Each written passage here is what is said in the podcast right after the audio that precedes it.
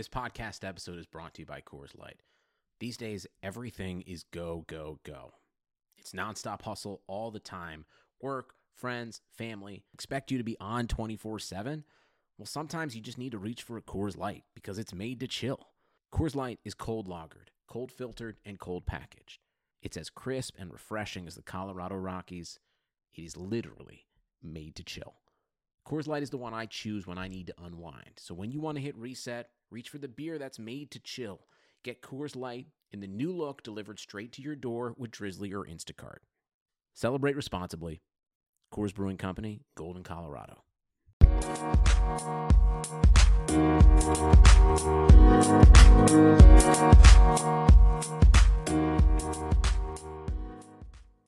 The final of the NWSL Challenge Cup is in the books and the Houston Dash for the first time have a trophy with their name on it. They defeat the Chicago Red Stars 2-0 in the final at Rio Tinto Stadium. This is the Equalizer podcast for the final of the NWSL Challenge Cup. We've got all hands on deck or most hands on deck. We're going to start John Halloran and myself will break it down for you. Then we'll bring in Rachael and Pardeep and they will do a little bit of a tournament overview.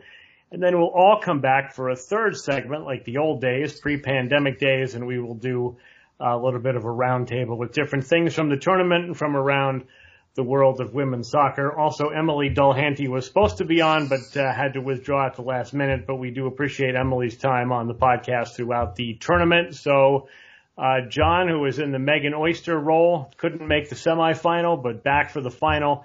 And uh, hopefully uh, you can play as strong as Oyster and the Dash defense. Uh, but what are your initial takeaways from the game? Dash score early, Dash score late.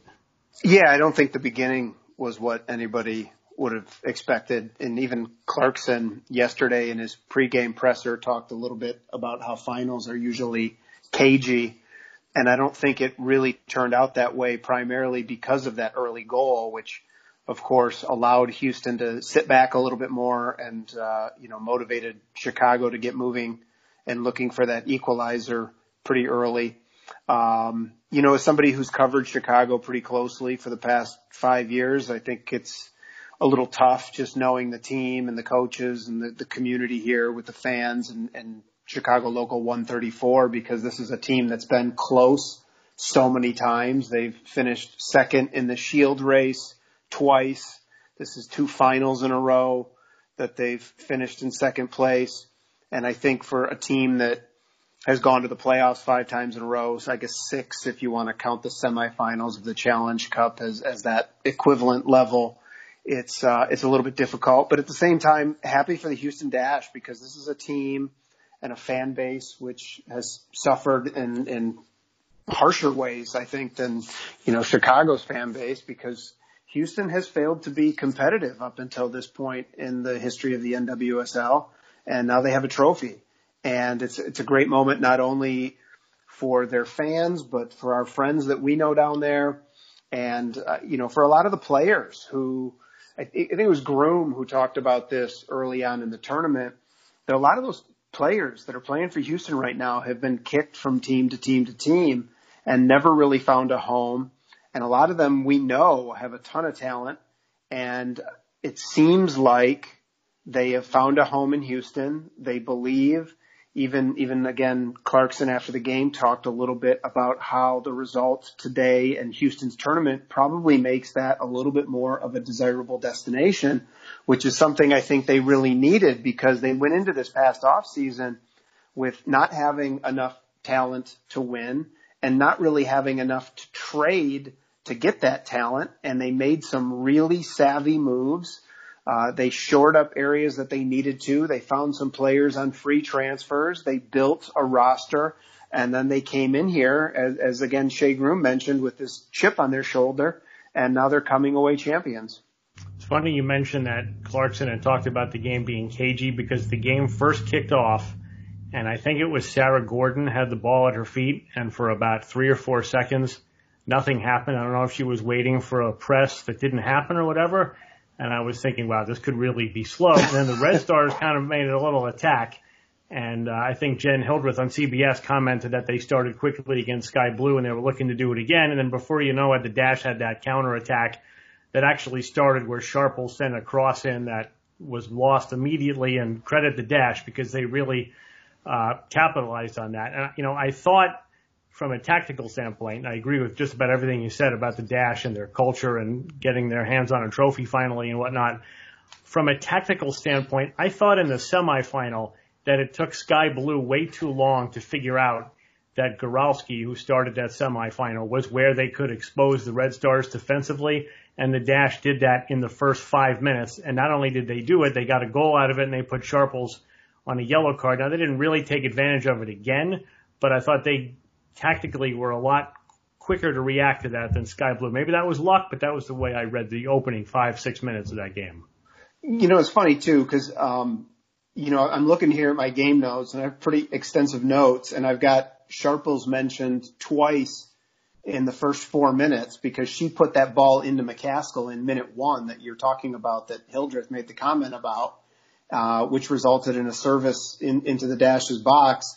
And then I've got, you know, the note about her clipping Mewis for the penalty. And then I don't have anything else on her until she gets subbed out of the game. So it really did.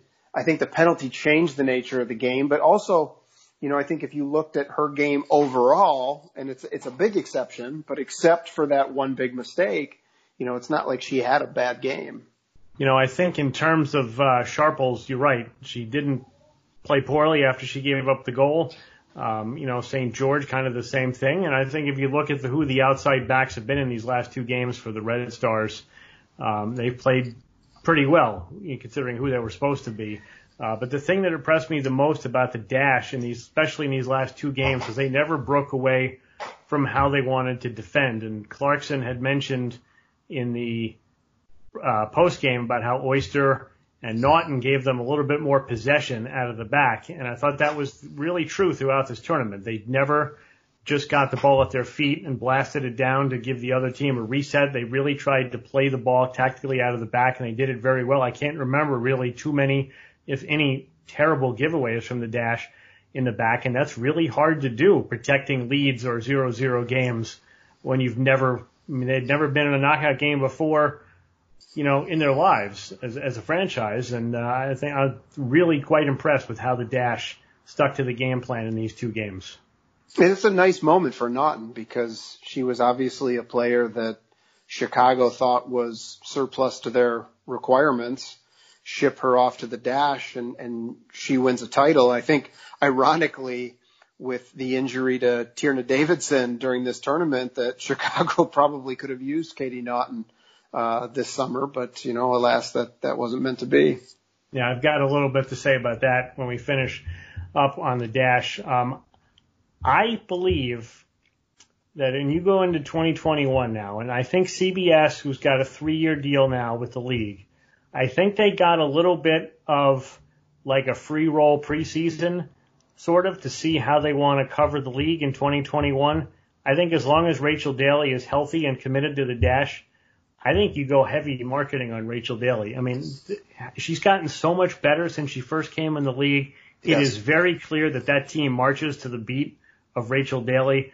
And I, I think it's incredible and fabulous to watch how she has become not only the best player on that team, but the, you know, the heartbeat and pulse of that team. Well, and that's too, I think one of those things that we don't talk about a lot, but it is so difficult to find a forward in the draft who is going to come in and make a difference.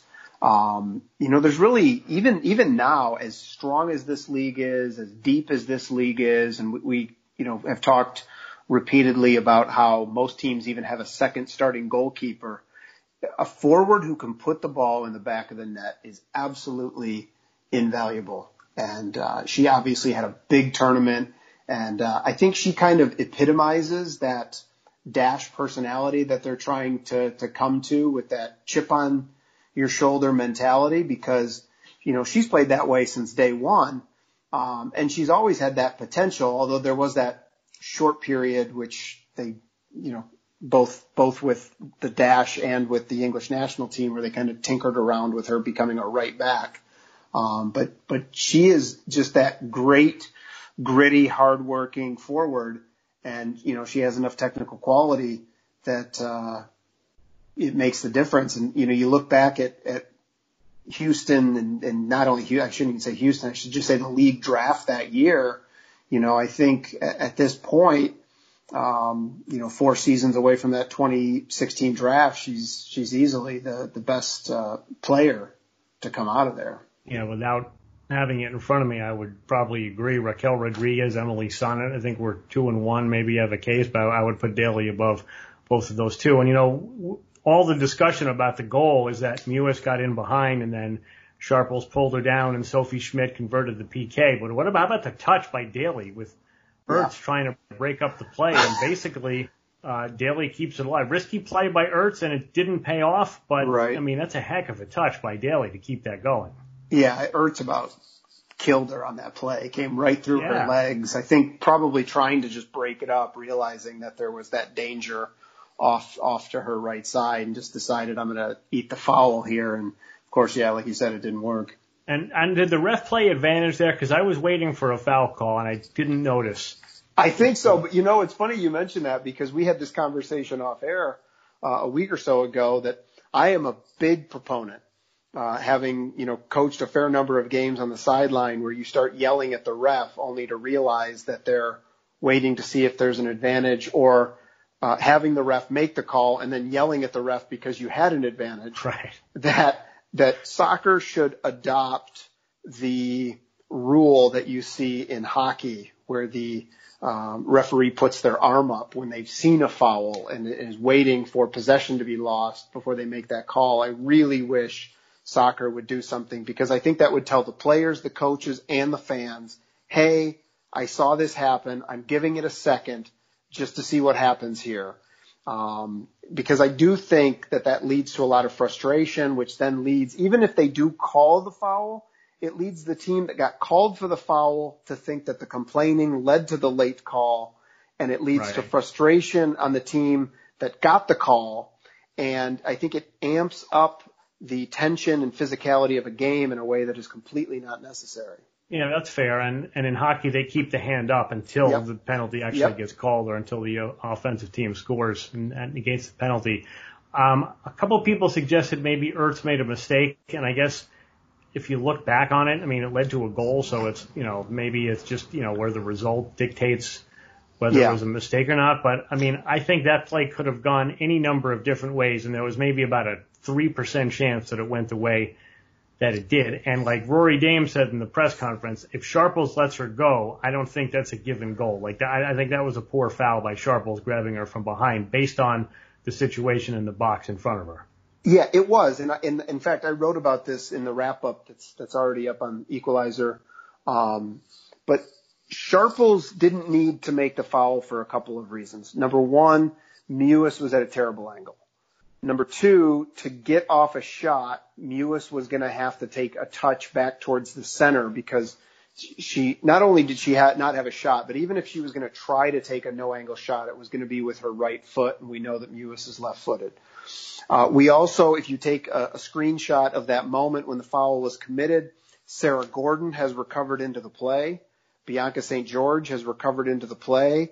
Both of them would have been there able to deal with not only Mewis, but the extra Houston attacker who was arriving into the area. Now, that's a, that's a decision that Sharples has to make in a split second.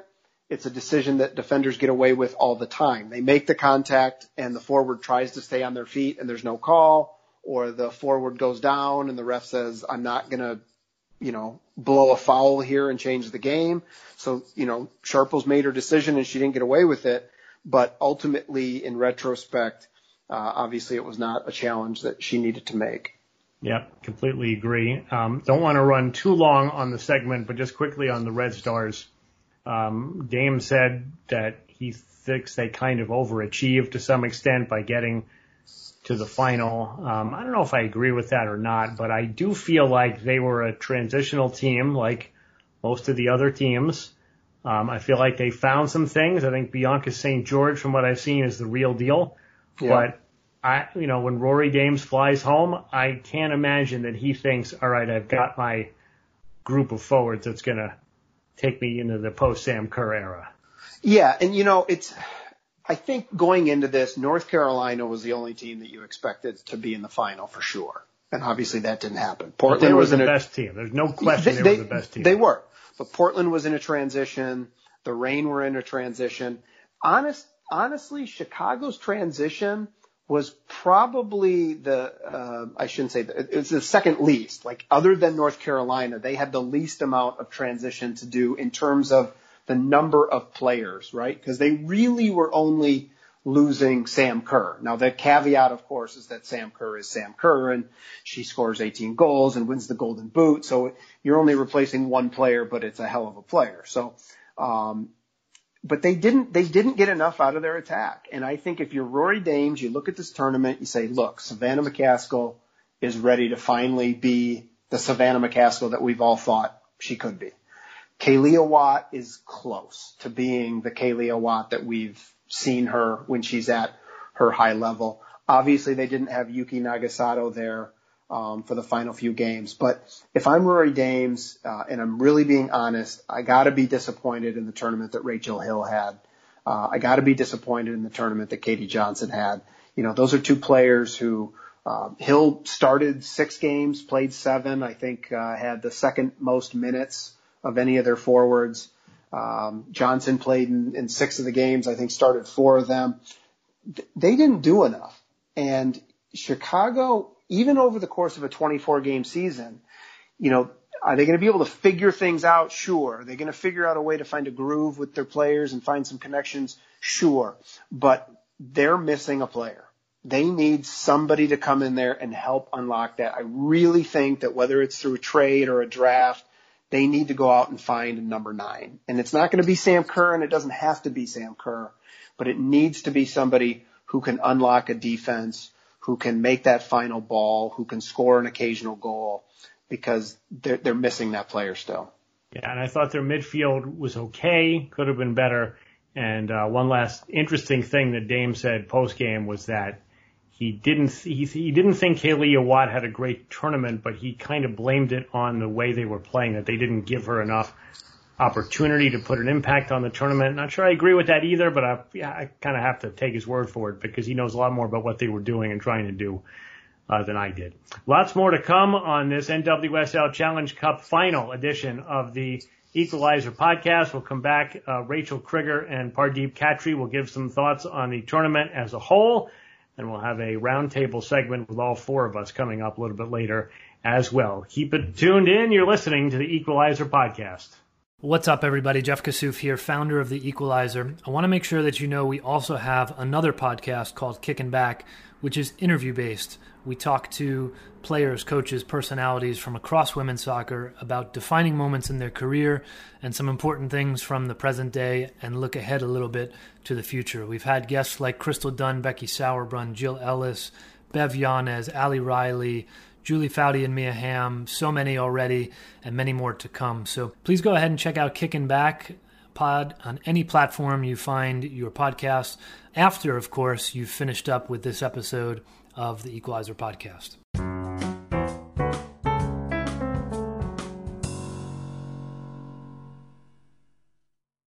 Back on the Equalizer podcast, segment two of three on this NWSL Challenge Cup final edition. And a reminder to please check us out on the web at equalizersoccer.com or for premium content, equalizersoccer.com slash subscribe already just an hour or two after the final whistle. Some great stuff up on the site and hoping to bring you more as we head into the world of the great unknown in the aftermath of the Challenge Cup. And speaking of, I'm going to turn this segment over to Rachael Kriger and Pardeep Cattry. They're going to have a more broad stroke review of the NWSL Challenge Cup at large. So, Rachael, take it away. Thanks, Dan. Hey, Pardeep, how's it going? I am doing quite well after enjoying what was a pretty good tournament, honestly. And you? A, a pretty good tournament and, and a pretty good final. Um, Dan was Dan was making fun of me a little bit the other day. Um, because we were talking about ideas for this segment and I said, well, you know, we always risk it being kind of a lull final and he had said, "Oh, you're ever the optimistic." So I'm I'm glad I was proven wrong, of course, but uh, this segment we're going to be doing something called good, bad, and ugly. We are going to look at the tournament at large, like Dan just said, and we're going to talk about what was, well, good, bad, and ugly. So, um, we we both were talking and we said we had a lot of goods. So do you want to start there? do you want to start at rock bottom with the ugly? I think we'll start with the goods because the biggest good of all is that the bubble worked and nobody got coronavirus and they didn't and everybody looks like they're going to go home safe and sound.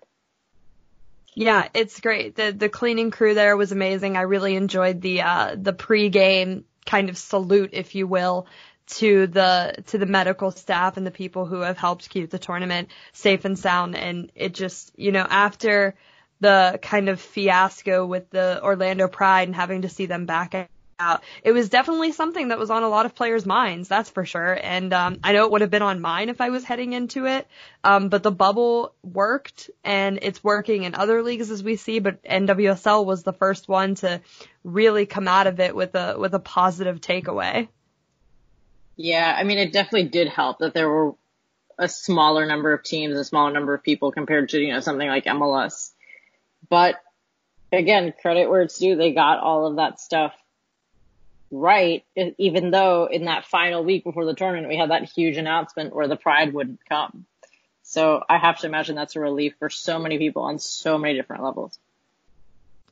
Yeah, for sure. Do you have any team player related goods? Well, I think my first good is very general as to on-field play in that no teams were particularly embarrassing.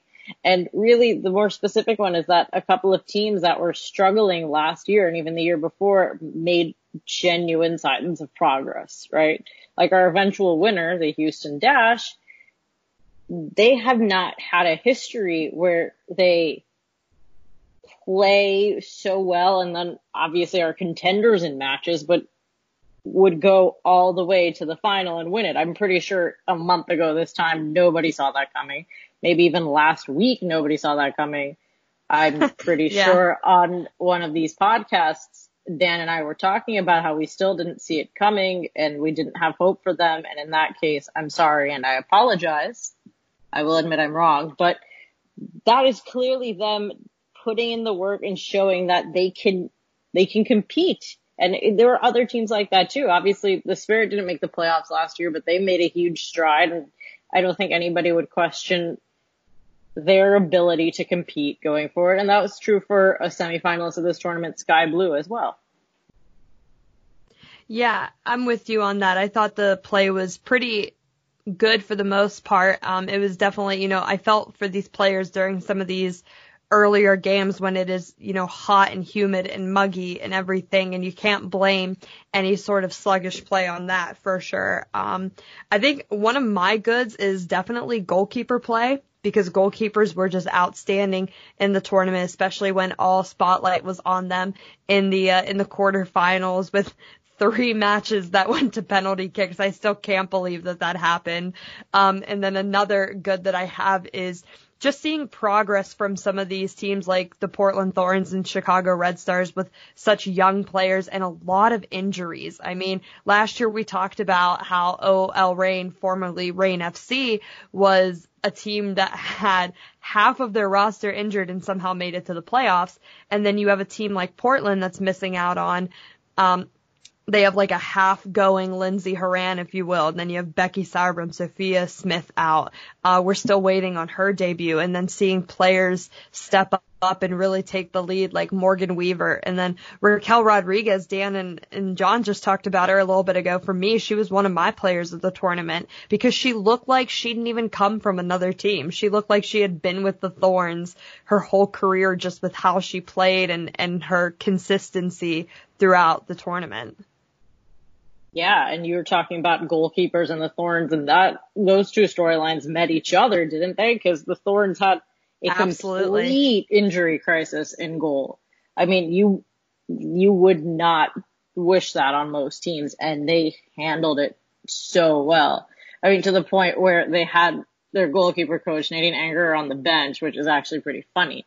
But and good for her. She's uh, she didn't. She told me that she didn't want to play, so I guess good for her that she didn't end up having to play. But they really did handle that so so well. It was really up to that point in the tournament. I think the story of the tournament. Yeah, absolutely. And I mean, she's she might be 41, um, but she could definitely still take on like as if no time passed at all. I guarantee it.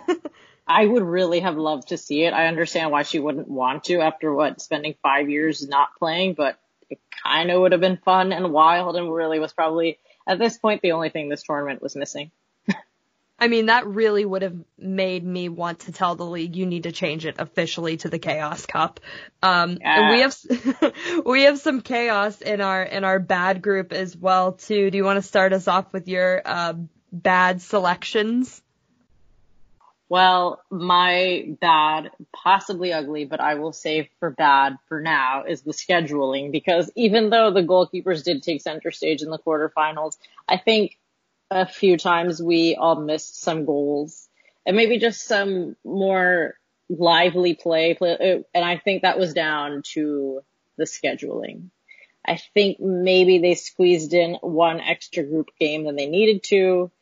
I understand why, but in the end, I was definitely wishing and hoping for goals more than I ever have in my whole life.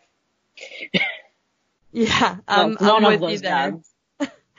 I, I could, I still, and I said it earlier, I could not believe that we had three consecutive games. What was, what was the number? Over 200 something minutes without a goal?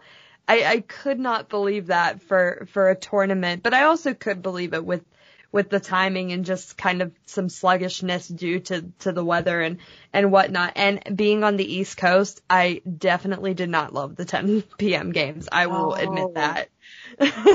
Oh, that Um, schedule does take a toll on you at some point, even if you're just covering it from the comfort of your own home.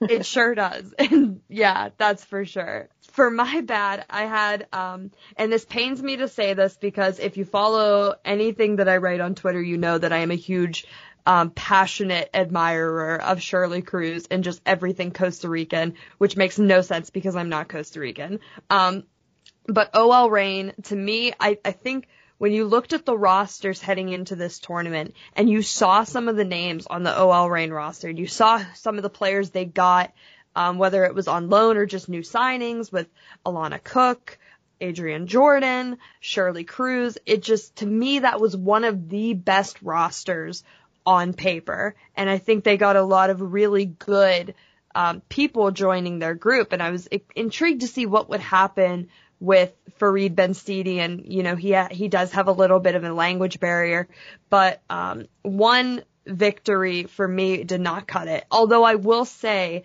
in their knockout round match, I think there were good glimpses of what's going to come. I think that was their most consistent performance and it just, it really pained me to watch them lose, um, against the Chicago Red Stars because of how good they played that whole game. Not saying that Chicago didn't play well at all because they did and obviously they were the victors because of it. But I think that the last game that OL Reign played showed what's going to happen um, in the next couple years. You know, Rome wasn't built in a day. It's probably one of my most famous sayings in sports. Um, so give Farid Benstiti a little bit of time. I'm intrigued to see what he does with the team. Do you have any thoughts there? Yeah, I think going off one of my previous points about how most of the teams in this tournament did well and we enjoyed this tournament, I think without a question, the Reign were probably the most disappointing team at the Challenge Mhm. Cup. And in some ways, I'm not a hundred percent surprised that a team with a new coach who has new ideas and a bunch of new players on top of that, at least a certain number of them, would not find their rhythm after five, five games. Like that's not that surprising to me. so I think you make a good point about how clearly by the end of their tournament in the quarterfinal against the Red Stars, they were showing signs of progress. And I'm hoping we can get to a point as soon as possible where we can watch these teams playing over more than just five, six, seven games. Because then I will really want to judge these people and, but what did they only score one goal in that tournament? Yeah, Maybe it was, um, oh, it's just one. It was one goal from Bethany Balcer against uh, the Yes. Utah Royals. yeah, and that is honestly quite shocking. Like I know You, you were, can say yikes. right, it's true. I know there were times where all of these teams, or maybe most of them were struggling for goals, but one goal after five games, like that sample size is enough to know that one goal is not good enough. Yeah, and I mean, one of the arguments, not to stay on the Reign too long, that I know that, you know, Dan and John have probably made this argument too. I'm sure you have, and I definitely have, is that, you know, going into the tournament, not having Megan Rapinoe, I wasn't too concerned about it because she played six or seven games last year. So they found ways to win without her. And then getting all of those players back that were injured. Yeah, they saw some names go like Megan Oyster and Shea Groom, but I mean, I expected a lot more from them after what they went through last year and how good they were last year, or at least how gritty they were to get a playoff spot. and then to right. see them enter this tournament and just kind of fall flat, if you will. It, it was definitely head scratching for me.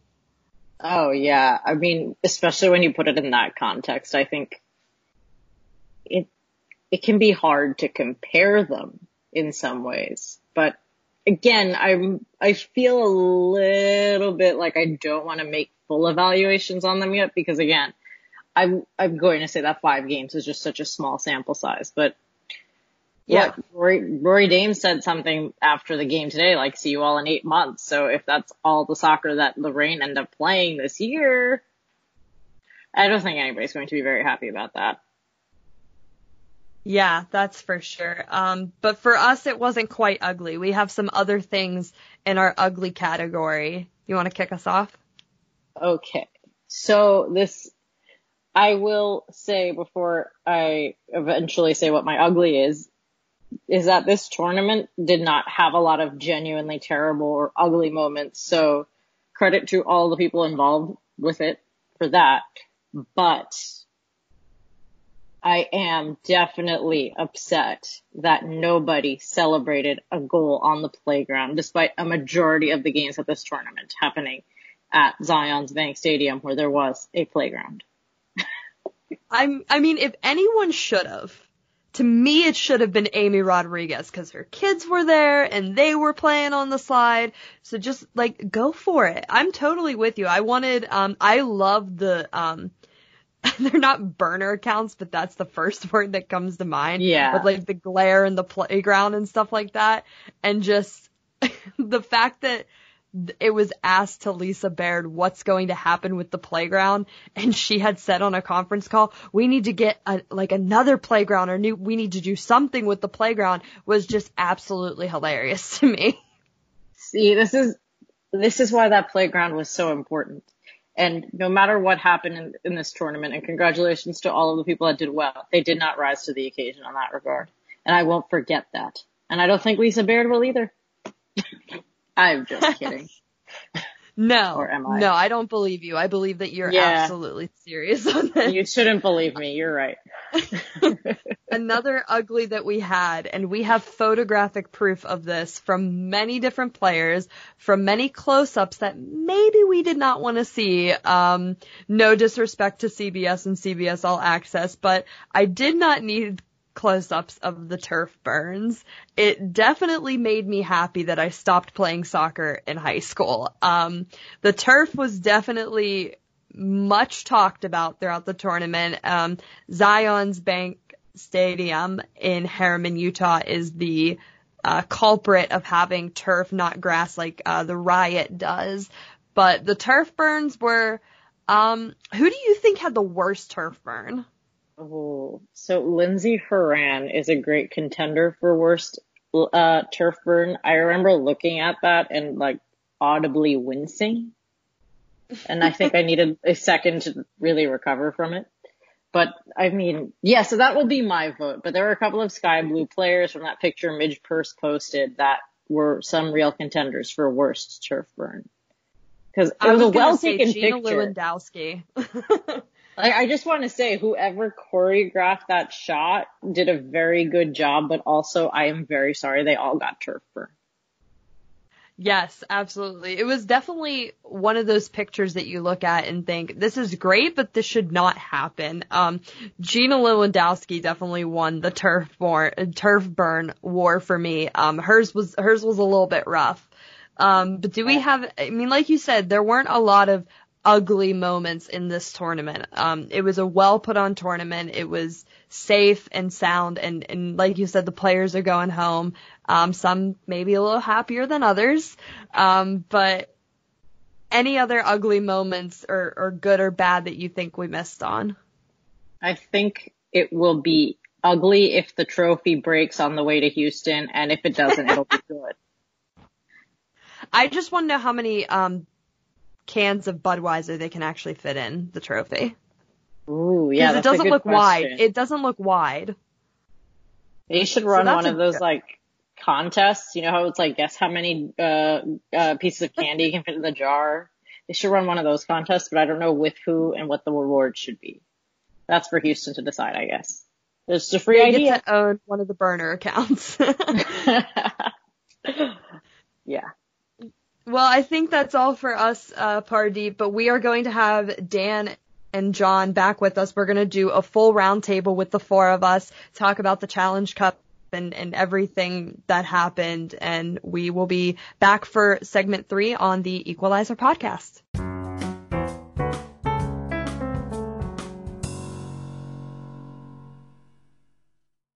Segment three of the Equalizer podcast. We haven't been three segments deep in some time. Dan Lauletta back with you. Great job by Rachael and Pardeep with their middle segment. John Halloran is also back.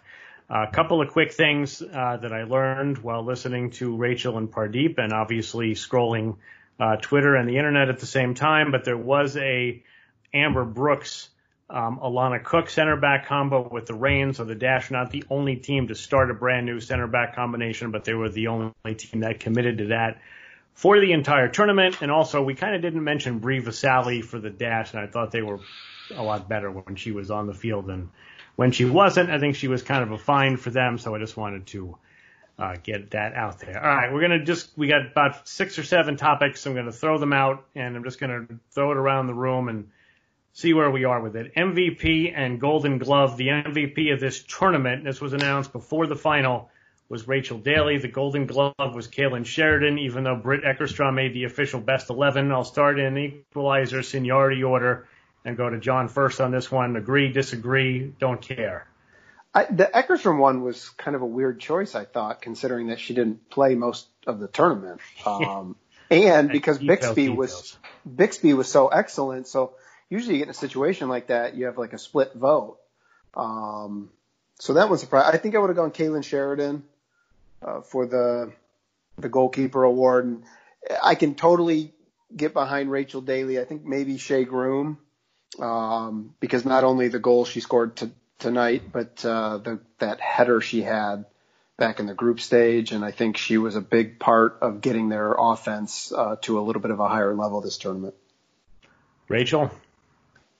I agree with with everything that John said, and I think the only player uh, for me that I would have put maybe in the MVP category. Shea Groom is a good pick. Yeah, I would um, also say Raquel Rodriguez for Portland. And Pardeep? Um, I am satisfied with the choices of Rachel Daly and Kailen Sheridan. I also think it's really weird that Britt Eckerstrom ended up in the uh, best 11, but I think also it's worth mentioning that the best 11 is a big improvement from last year's best uh, best 11. Well, I had jokes. Let's just be happy Megan Rapinoe wasn't in the best 11 because she barely played more minutes last year to get in it than she did this year when she wasn't even there. Um, I I thought the best player in the tournament was Debinha.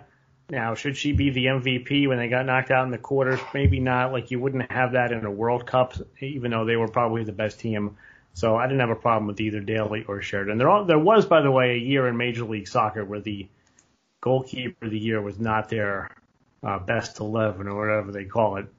Um, and so it does happen from time to time, I guess. Um, all right, should we do this again? Lisa Baird, I thought it was interesting. She said the winner of the first NWSL Challenge Cup is the Houston Dash. Now, that's a tough moment, you know, a lot of energy, but I think she chooses her words pretty deliberately. So we'll reverse the order this time, Pardeep. Should we and will we do this again? So I'm not, I don't have a problem if they don't do it again during this pandemic because clearly it took quite a toll on the players right, and the coaches I mean, who, right, annually, at a certain point were like, I don't want to be stuck in a hotel this long. Okay. But the introduction of cup competitions, I think, would be a welcome one in this league and in the American women's soccer landscape. So I'm definitely for more cups. Rachael, yeah, I come from a world where I cover men's soccer as well, and we have the U.S. Open Cup, and um, there aren't enough teams and there's not enough divisions in women's soccer to have a style like the U.S. Open Cup. But I think having something like this would definitely um, compare well to having a styled and a cup format uh, within the season, like MLS and USL have. Uh, I, I'm all for it, 100%. I think that they could do it in kind of a uh, an open cup way where there is traveling and not just being in one place. But um, obviously, a pandemic has uh, skewed things a little bit. So um, I'm here for it, and I would like to see it because I don't think having the ICC uh, makes up for having a cup tournament because you really only have one team from the NWSL playing. John, third person doesn't need my cue, by the way. Yeah. Okay. Um, so I don't. I don't I think that it would be tricky in a regular season because if you do, you know, Rachael mentioned the men's schedules. If you follow any men's leagues, you see the fixture congestion sometimes getting a bit ridiculous. So I think that might be a challenge. But um, one idea I would think is a good idea is to do something like this Challenge Cup in World Cup and Olympic years because that would give these players an opportunity to keep playing while a lot of the internationals are gone. And, you know, I didn't miss a lot of the U.S. players that weren't there in that tournament. I enjoyed watching the players who were there. I enjoyed getting to watch some new players. That would be a way that coaches could, you know, keep their teams in a groove. You could separate it from the regular season so it wouldn't affect that in the same way and still get an opportunity to see a lot of new players that you don't normally get to see during the course of an NWSL season during those Olympic and World Cup years. Yeah, I don't think we're going back in a month long bubble. And, you know, obviously if the pandemic ends, it wouldn't have to be a bubble. But, you know, maybe getting teams in different sites for different weekends, maybe for weekends where the national team players won't be there instead of having league games, you do something like this. And I know this wasn't one of our pre-discussed topics, but I'll throw it back around, starting with John, since you brought it up first. Is this a turning point where fans don't necessarily need to see Megan Rapinoe, Carli Lloyd, Mallory Pugh, Christen Press, because, you know, it was disappointing when they all pulled out, whether it be opting out or injured. But like you said, I don't know that anybody missed it. I haven't heard a lot of discussion about any of those players. And, and as I say, I wouldn't have wanted them there. I would have preferred them be there, but I was totally fine without, and I think everybody else was too. Yeah, I think we've seen this transition over the past couple of years where obviously the league still gets a boost from the U.S. team. It obviously gets a boost when the U.S. team does well in international tournaments. We saw that in 2015. We saw that in 2019. And there's certainly an opportunity to expand the fan base. But I think most of the hardcore fans, the people that you see online, the people that you see in the supporters groups, they're just there to cheer their team on. And there's not that same connection to the high profile players as there was a couple of years ago. And I'm not saying it's not still there. It is but I'm saying that is lessening and we're starting to get to the point where this is a more mature league with more mature fans. Rachael, what do you think of that?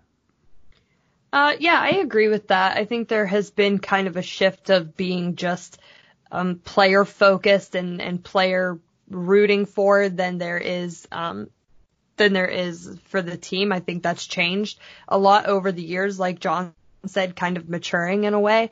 Um, and I think that having new teams, and we'll get to that later, it definitely helps that too. Um, I know for me, I was super excited to see players like Angela Salem, Kat Reynolds, and Megan Oyster just kind of shine without having that U.S. women's national team label slapped on them. I enjoyed watching the Canadians and for the Houston Dash do really well. Um, and you know, it was said a couple times during the broadcast, well, there's no national team players for um, the Houston Dash, which was quickly rectified to say, well, there's no U.S. women's national team players. Um, and, and I'm all for the national team doing well. Like John said, I echo his statements, but, um, there is definitely quality in the league outside of the U.S. women's national team players. And I believe all of us would agree on that. And we saw that today with, with Houston winning. And Pardeep? I think you guys make the point really, really well. But I'd also like to add that I think for there to be a healthy, I think that the, this sort of development means that there's a healthy relationship between the NWSL and the USWNT where yes, they are connected. They're very linked and that's fine, but they also exist on their own. And that's probably the best development. Obviously we're not to this point where it's the NWSL isn't a, a, about this very heavy influence from the USWNT, but any sort of steps to demonstrate that the NWSL is its own product and not just, oh, this is what the USWNT players are doing when they're not playing together is a great thing. Also, if new fans came into the league just for this tournament, then they might be a little bit now, um, you know, programmed to not expect all the big stars to be out there as opposed to those who, you know, maybe came in at the start of the league or after the 15 World Cup just looking for those U.S. players. So another possible angle there. Um, about what's next, real quick, and we'll let Rachael go first. We don't want her to get middle sibling uh, syndrome here. um, will when will we see more WoSo? Will there be a national team game this year? Will there be more NWSL, or is it the Rory Dames where he left the press conference and said, "I'll see you guys in eight months"? Hey, I'll tell you what. I don't. I only have one sibling, so I've never experienced middle siblings before. So I, I sympathize now with everyone. Um, no, I'm kidding. Um, but I I want to be optimistic, but um, I'm going to be pessimistic. I, I don't think there's going to be national team soccer in 2020. I think that there might be another tournament style. I think that, you know, players coming out like Bethany Balcer and talking about the mental health aspect of the tournament, I don't know if there would quite be a bubble. And the US and in the USL, they're traveling to different markets. Um, and I think that's showing that it's working. There, there aren't a lot of positive tests. I don't know for sure if there are any at all, but it's working for the most part and to start out with. And I think that's something feasible, or maybe you just limit it to two or three different markets. Um, I don't know, but I think there will be club soccer again this year in another kind of tournament setting. Um, I wouldn't say kind of having a mini regular season because if they were going to do that, I think they would have done what MLS did and have um, the competition be like points for the um, for the conference. Except that MLS had two teams that didn't make it. NWSL had one team that didn't make it, so that's going to be awkward when when MLS goes back to it. Though they're supposedly still doing it. Um, Pardeep, more soccer in 2020 on the women's side. I think it's going to, pe- to depend on a lot of things that have nothing to do with women's soccer. Not just this pandemic, but clearly how certain people in charge of certain parts of this country are dealing with it. Right now, it, the, uh, certain states in this country that have NWSL teams, Florida and Texas, are being hit really hard by it, by coronavirus. So it's going to depend on a lot of things that are really, at the end of the day, out of the league's control. And I don't feel particularly optimistic about that or the national team.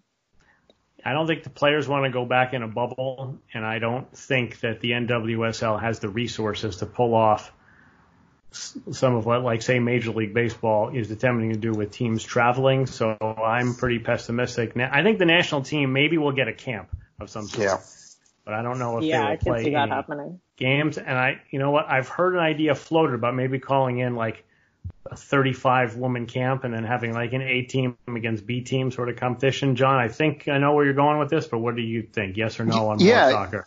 Well, I think the the national team that's exactly what they should do is is hold a camp, bring in a big pool, and hold two or three televised games. Everybody's been calling for this for years they they wanted to see the A versus B. And I'm not saying you have to do A versus B, but you know, you get a chance to look at everybody because playing an international game is probably not going to happen. I don't think there's going to be too many players around the world. They're going to be keen coming to the United States and there's not going to be too many nations in the world that are keen having a bunch of Americans loaded up on a plane and coming into their country. So, right. you know, we're going to have to make do. Now, obviously this bubble showed that if you're going to do that, if you're going to bring these national team players in, you're going to have to have something for them to do in their off time and probably provide some level of mental health resources as well. And whether that's, you know, you put it in a rural area where people can go out and hike on their days off or time off or, you know, activities that you bring in for them to do because I think people, uh, you know, go a little stir crazy. I can tell you that, you know, somebody who hasn't made any non-necessary trips outside my house in 19 weeks, I'm going a little stir crazy.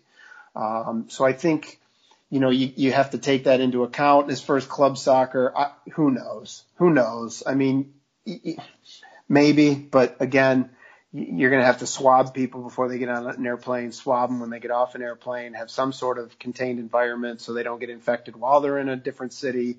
I think it just creates so many uh, difficult issues, potential issues. And after this, I, yeah, I'm a little bit hesitant to think that any of these NWSL players are going to be really excited to to head off to another one. Maybe, maybe you get to September and they decide to do you know something small um, but uh, it, it, stretches it stretches um, plausibility, in my opinion. All right, two more topics as we're getting short on time. One of them, the protests. This was the number one topic of the tournament for the first two match days, and I thought it kind of quickly died down. Now you're seeing with baseball back underway in the WNBA that in those sports that has been somewhat of a topic of conversation. Um, I admit completely that this is worth a lot more time than we're about to give to it, and we will most likely have some sort of a more formal podcast devoted specifically to it. But Pardeep, just general and take it any way you want to go. What did you think about um, the way the protests went down and how they were discussed and re- and received and whatnot over the last month.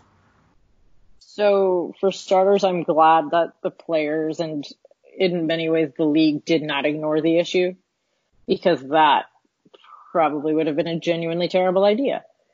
Um, that said, I can understand why while players were in this tournament and everybody was dealing with it, that maybe they don't have quite right away what sort of next steps that they want to take. But over the next couple of weeks and months, I'm going to 100% be looking to see what further action individual players, teams, and this league takes to really address, you know, systemic inequalities and systemic racism because it's not like it's an issue that doesn't exist in the NWSL or anywhere really.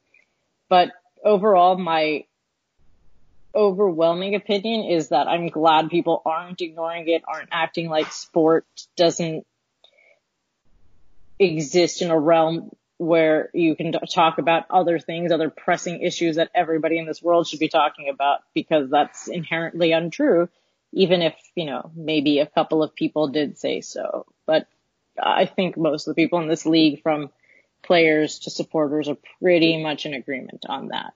I just hope the conversations continue and that people continue to keep paying attention, you know? John, anything to add or build on that? No, I mean, I think, you know, it was obviously something that we spent a lot more time talking about at the beginning of the tournament. And I think the NWSL being the first team sport being back, that the focus was, was certainly there. Um, and it, it continued later. I mean, even today, obviously there was discussion around, um, who was standing and who was kneeling and, um, but you know, a lot of teams put out statements and I think Pardeep's right when you, you, we're going to need to look and see where this goes headed forward because, and I've said this before, that soccer in America, um, particularly on the women's side, is still primarily a uh, middle to upper class white suburban sport. And so that creates, I think, an interesting dynamic between probably where a lot of the players are at uh, versus where a lot of the, the fan base is at. And I don't think those two sides align maybe as closely as people think. Rachael? Well, I think you both just said it really well. I think that in the beginning of the tournament, it was the most talked about issue, of course. Um, and it was it was kind of sad to see it fizzle a little bit. I'm glad there is still some underlying conversation of it happening and like Dan like you said with the WNBA, MLB and, and MLS and everybody taking part in these in these protests as well, it's definitely bringing the conversation back up. Uh, I would love to see action behind it as well because I'm a person that's all about action more than words and symbols. So I'm I'm really hoping to see that from not just players but teams in the league as well and just fingers crossed that it, it works. Yeah, I'm I like what Pardeep said about further actions because you can stand, you can kneel, and that's whatever your decision is for whatever reason, but that's for a song that plays for a minute and a half or two minutes, and it, you know there's really a lot of time in between national anthems playing where you've got to have your actions speak and not just statements and, and words and whatnot. So that's where I stand on it. But I, to reiterate, this is a much bigger topic than we're giving the time for on it right now. So uh, look out for something a little bit more detailed about that going forward. We will end on the topic of young players or even uh, any really that you haven't seen a lot that you'd want to see more of. Just name one or two and why. We'll go back to the seniority order to close it out. So, John, um, player or two that you that caught your eye that you're looking forward to seeing again. Uh, sure. I uh, I thought for Utah, one that really went under the radar that I'm excited to see more is uh, Kate Del Fava. Ah, you took my player. Did I? Re- That's crazy because I don't think anybody even noticed that she was playing. Um, but uh, I thought she's a player who really uh, nobody would have known much about, and I think she's got a, a bright future. I'm excited to see what uh, what she can do, and uh, I think I guess if we're going to, I will say Bethany Balcer from the Reign, just because we all know she won Rookie of the Year, so she wasn't going under anybody's radar. But we see a lot of, I guess, what you'd call, for lack of a better word, flash in the pan players and she did not show any signs of being a one year wonder. Um, she came into this tournament, she was making impacts in the games that she was in, and she is a player that uh, really could have a bright future. Good call on the one year wonder. And the best Reign stretch of the tournament was that 20 minutes when yep. her and uh, the other player whose name is slipping my mind right now, but came in and, and uh, off the bench. Um, Rachael, you're back to the middle child for this one. okay, well, I'm gonna I'm gonna stick with the Reign hype train, and I know give me grief later, but I want to see what Shirley Cruz can do with a full season with OL Reign. She was one of the last players to report to OL Reign um, from Costa Rica, so I'm I'm intrigued to see you know, if there's a language barrier issue that needs to be worked out, um, if there's just kind of a getting to know the new players and whatnot. Because obviously she knows Farid Benstiti well, so I'm excited to see what she can do in a full season. Um, and then also Bayley Feist for Washington Spirit. I really, really enjoyed watching her in the games that she played. Happy that she was able to score. Um, and she came up in big moments when when they needed her to. So um, those are my two players. Pardeep. Um, I will go with Kealia Watt because you guys talked about it, I think, in the first segment about how Rory Dames said that she didn't have a great tournament, but that was kind of his fault. He sort of took the blame for that. But really, when she joined the Red Stars, I was so curious to see what she'd end up doing and how she would end up playing with them and how really they addressed the lack of Sam Kerr now. But that was, of course, before the regular season went away and we got a challenge cup.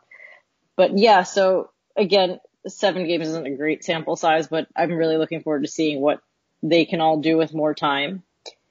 And my other player is Evelyn Viens from Sky Blue, who I think for a while didn't get as much time as I expected her to, but clearly she came in and got them that important goal in the semifinals.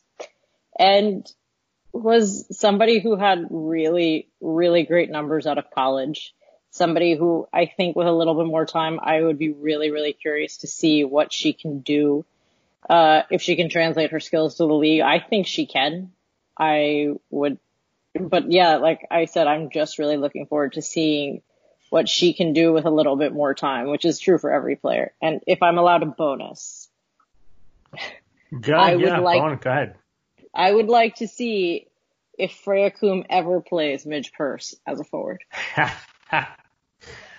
well, uh, that might be a national team call right there. I, I, I don't know if this is an unpopular opinion. I thought Midge Purce was one of the weakest players in this whole tournament. I did not think she had a good tournament at all at right back. So take that for what it's worth. I know nobody wants to probably agree with me about that, so you'll all stay silent. That's fine. And uh, I guess this is the drawbacks of going last, and we did not compare notes on this ahead of time, but I was going to go with um, VN and Del Fava, but to just randomly throw out a couple more, I'm interested to see if Bri Visalli was lightning in a bottle for this tournament, or whether she can be someone who can actually help make the dash attack go. Um, you know, I thought she gave outstanding energy and had some good runs and some smart runs and makes the right passes and whatnot in this tournament. Um, I, I think Bianca St. George with the Red Stars, I think she is the absolute real deal. I thought she was tremendous throughout the entire tournament. You know, a little bit rough around the edges, but she can get forward, she can defend, she's not afraid to get in there physically. Uh, so those will be my two uh, on default. Unless anyone has anyone that they just thought of to throw in, we will put a wrap on this podcast. All right. Well, thank you all three for your work, not only today, but throughout this entire tournament, uh, the late night, and you've all done at least one late night session with me, and we've discussed how tough the hours have been. But thanks to John and Rachael and Pardeep, also Emily, who uh, was a late scratch, but was supposed to be on this one, and hopefully hear from all of you again. Ray Curran also for participating in one. We know Rachael's on the social. Jacqueline Purdy is back home keeping late night hours doing the production. So hope you've enjoyed all the Equalizer podcasts. We'll probably get back on a once a week basis after this, uh, but check our Twitter account just to make sure on that. So for everybody at Equalizer, I'm Dan Lauletta. Thanks for listening to the NWSL Challenge Cup version of the Equalizer podcast.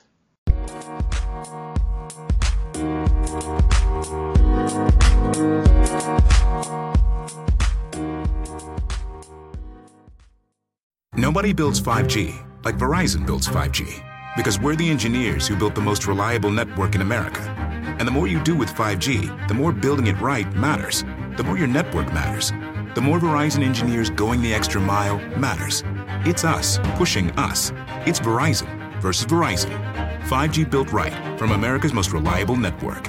Most reliable based on rankings from RootMetrics second half 2020 U.S. report of three mobile networks. Results may vary. Award is not an endorsement.